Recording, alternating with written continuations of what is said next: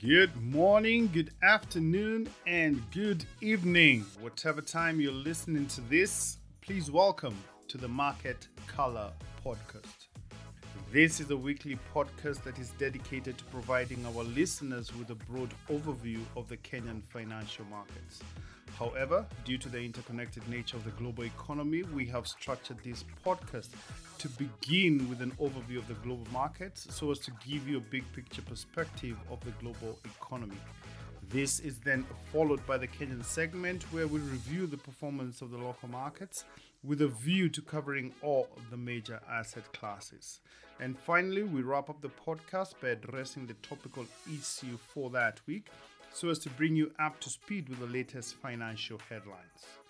This podcast is targeted at the individual with an interest in the financial market, but who probably doesn't have the time for research and analysis.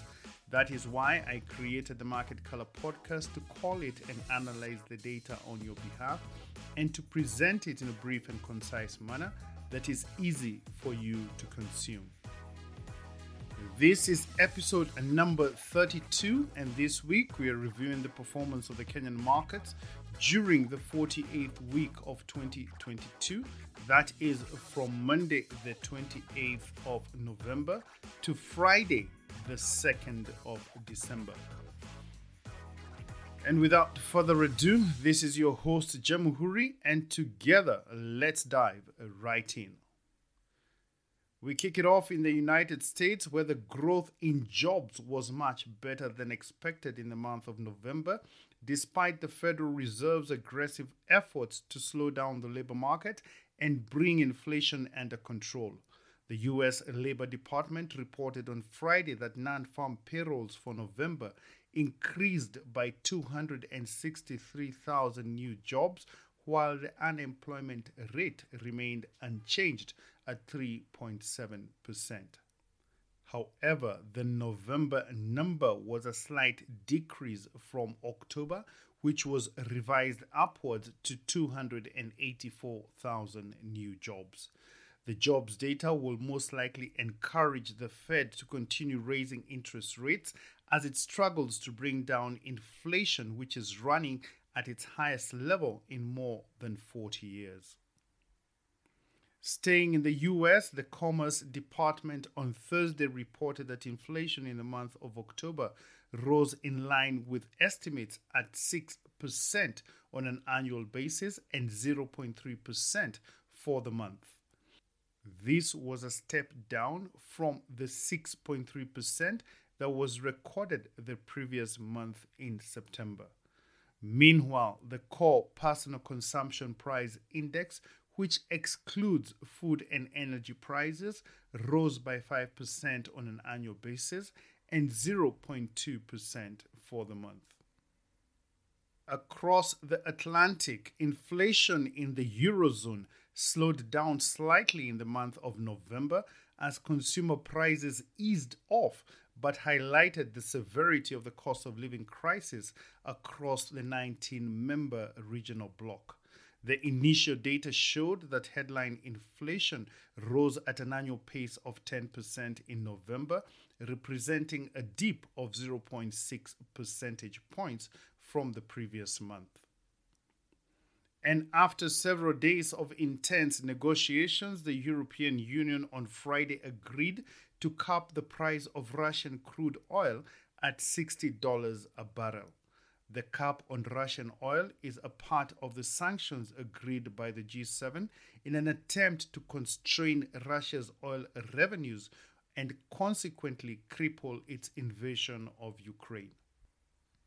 In the US stock market, stocks recouped some of their earlier losses as investors looked past the hotter than expected jobs data to the upcoming Federal Reserve policy meeting. The Dow Jones Industrial Average hit a session low and was down more than 350 points before recovering to close at 34,429. Meanwhile, the S&P 500 also rebounded from an earlier loss of 1.2% to close the week at 4,071.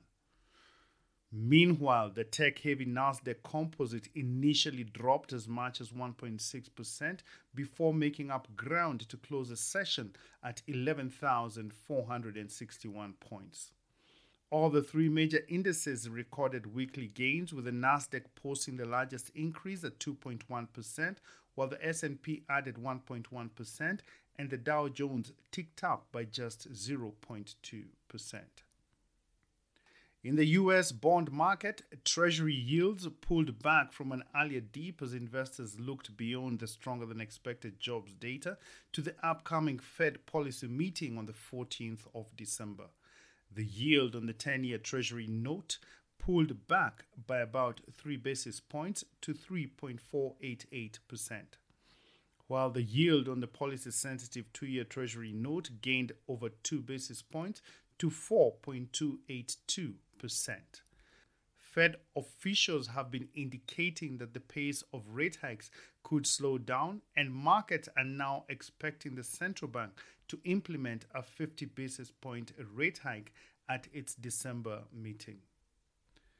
In the commodity markets, the price of crude oil slipped about 1.5% in choppy trading on Friday ahead of the OPEC meeting on Sunday and the European Union ban on Russian crude, which kicks in on Monday. OPEC, that is the Organization of Petroleum Exporting Countries, is widely expected to reduce oil production by 2 million barrels per day, while Russian oil output could fall by up to 1 million barrels per day due to the European Union ban. And as a result, Brent crude dropped 1.5% to trade at $85.57 per barrel, whilst the US benchmark WTI, that is West Texas Intermediate, also fell 1.5% to $79.98 per barrel. However, despite the dip on Friday, both benchmarks recorded weekly gains of between 2.5% and 5%. Meanwhile, Murban oil, which Kenya imports, rose to $85.86 per barrel compared to $84.23 the previous week. In the precious metals market, the price of gold slipped on Friday, retreating from a four month high after a robust US jobs data fueled speculation that the Federal Reserve might continue its aggressive monetary tightening policy. The price of gold hit its highest level since August at $1,804 per ounce. However, after the jobs data, the price of gold fell 0.4% to close the week at $1,794 per ounce. We now change scene to the Kenyan financial markets. And we start off by looking at inflation. Overall inflation in Kenya declined marginally from 9.6% to 9.5% in November, and this was mainly due to declining food prices arising from seasonal factors. Food inflation declined from 15.8% to 15.4%, but fuel inflation increased from 11.7% to 13.8%. Meanwhile, core inflation, that is non food, non fuel inflation, increased from 3.8% to 4.2% in the month of November. Kenya's current account remained in deficit as provisional data on the balance of payment shows that the current account deficit increased to 5.5% of GDP in the 12 months to October 2022 compared to 5.2% for a similar period last year.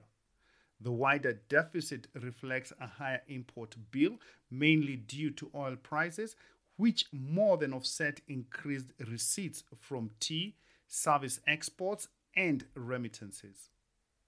On the Kenya shilling exchange rate, according to data compiled from the central bank website, the Kenya shilling remained stable against major international and regional currencies. At the close of the week, the Kenya shilling was trading at 122.50 versus the US dollar 146.92 versus the sterling pound and to the euro at 126.97. And against the regional currencies, one Kenya shilling was changing hands for 30.53 Ugandan shillings, 19.04 Tanzanian shillings, and to the Rwandese franc at 8.83. On foreign exchange reserves, according to the central bank, Kenya's usable foreign exchange reserves remained adequate at $7.07 billion. That is equivalent to 3.96 months of import cover. However, this level of reserves is now in breach of the central bank's statutory requirement to maintain at least four months of import cover. In the money market, the liquidity situation in the interbank market was significantly improved during the week as government payments exceeded and more than offset tax remittances. Commercial banks excess reserves in relation to the 4.25% cash reserve requirement stood at 13 billion shillings. Open market operations remained active with the average interbank rate at 5.06% compared to 4.64% the previous week. During the week, the average value traded increased to 22.1 billion shillings from 21.5 billion shillings the previous week. In the government securities market, the weekly Treasury bill auction was held on Thursday, the 1st of December, and the central bank received bids totaling 19.8 billion shillings against an advertised amount of 24 billion shillings, representing a performance of 82%. Interest rates increased marginally but remained stable, with the 91 day rate rising 3.8 basis points to 9.27%, while the 182 day rate ticked up by just 1.9 basis points to 9.75%. And the 364 day rate was a shade higher at 10.22%. In the primary bond market, the Central Bank of Kenya on Thursday held the switch auction, which was looking to roll over all the securities maturing on the 5th of December, which were totaling 87.8 billion shillings. The central bank was offering to switch these securities into a six year infrastructure bond and received bids totaling about 53 billion shillings representing a performance of about 60%. The reason the bond was undersubscribed can partly be attributed to investors' preference for shorter dated securities, especially given the outlook for inflation and interest rates going forward. At the Nairobi Securities Exchange during the week, the equities market was on a downward trajectory with the NASI, the NSE 20, and the NSE 25 declining by 0.7%, 0.1%, and 0.8% respectively. This takes the year to date performance to losses of 24.3% for the NASI, 13.8% for the NSE 20, and 17.9% for the NSE 25. The equity market's performance was mainly driven by losses recorded by stocks such as Bamburi, Cooperative Bank, Equity Group, and Safaricom, which were down by 5.7%, 3.2%, 2%, and 1.2% respectively. These losses were, however, mitigated by gains recorded by stocks such as Standard Chartered Bank, Diamond Trust Bank, BAT, and ABSA, which increased by 2.3%, 2.1%, 1.6%, and 1.3% respectively. During the month of November, the equities market maintained its downward trend, with the NASI, the NSE 20, and the NSE 25 declining by 1.8%, 2.4%, and 1.1%, respectively. The equities market's performance was driven by losses recorded by large cap stocks such as Bamburi, Safaricom, and Equity Group, which fell by 6%, 3%, and 2.2% respectively.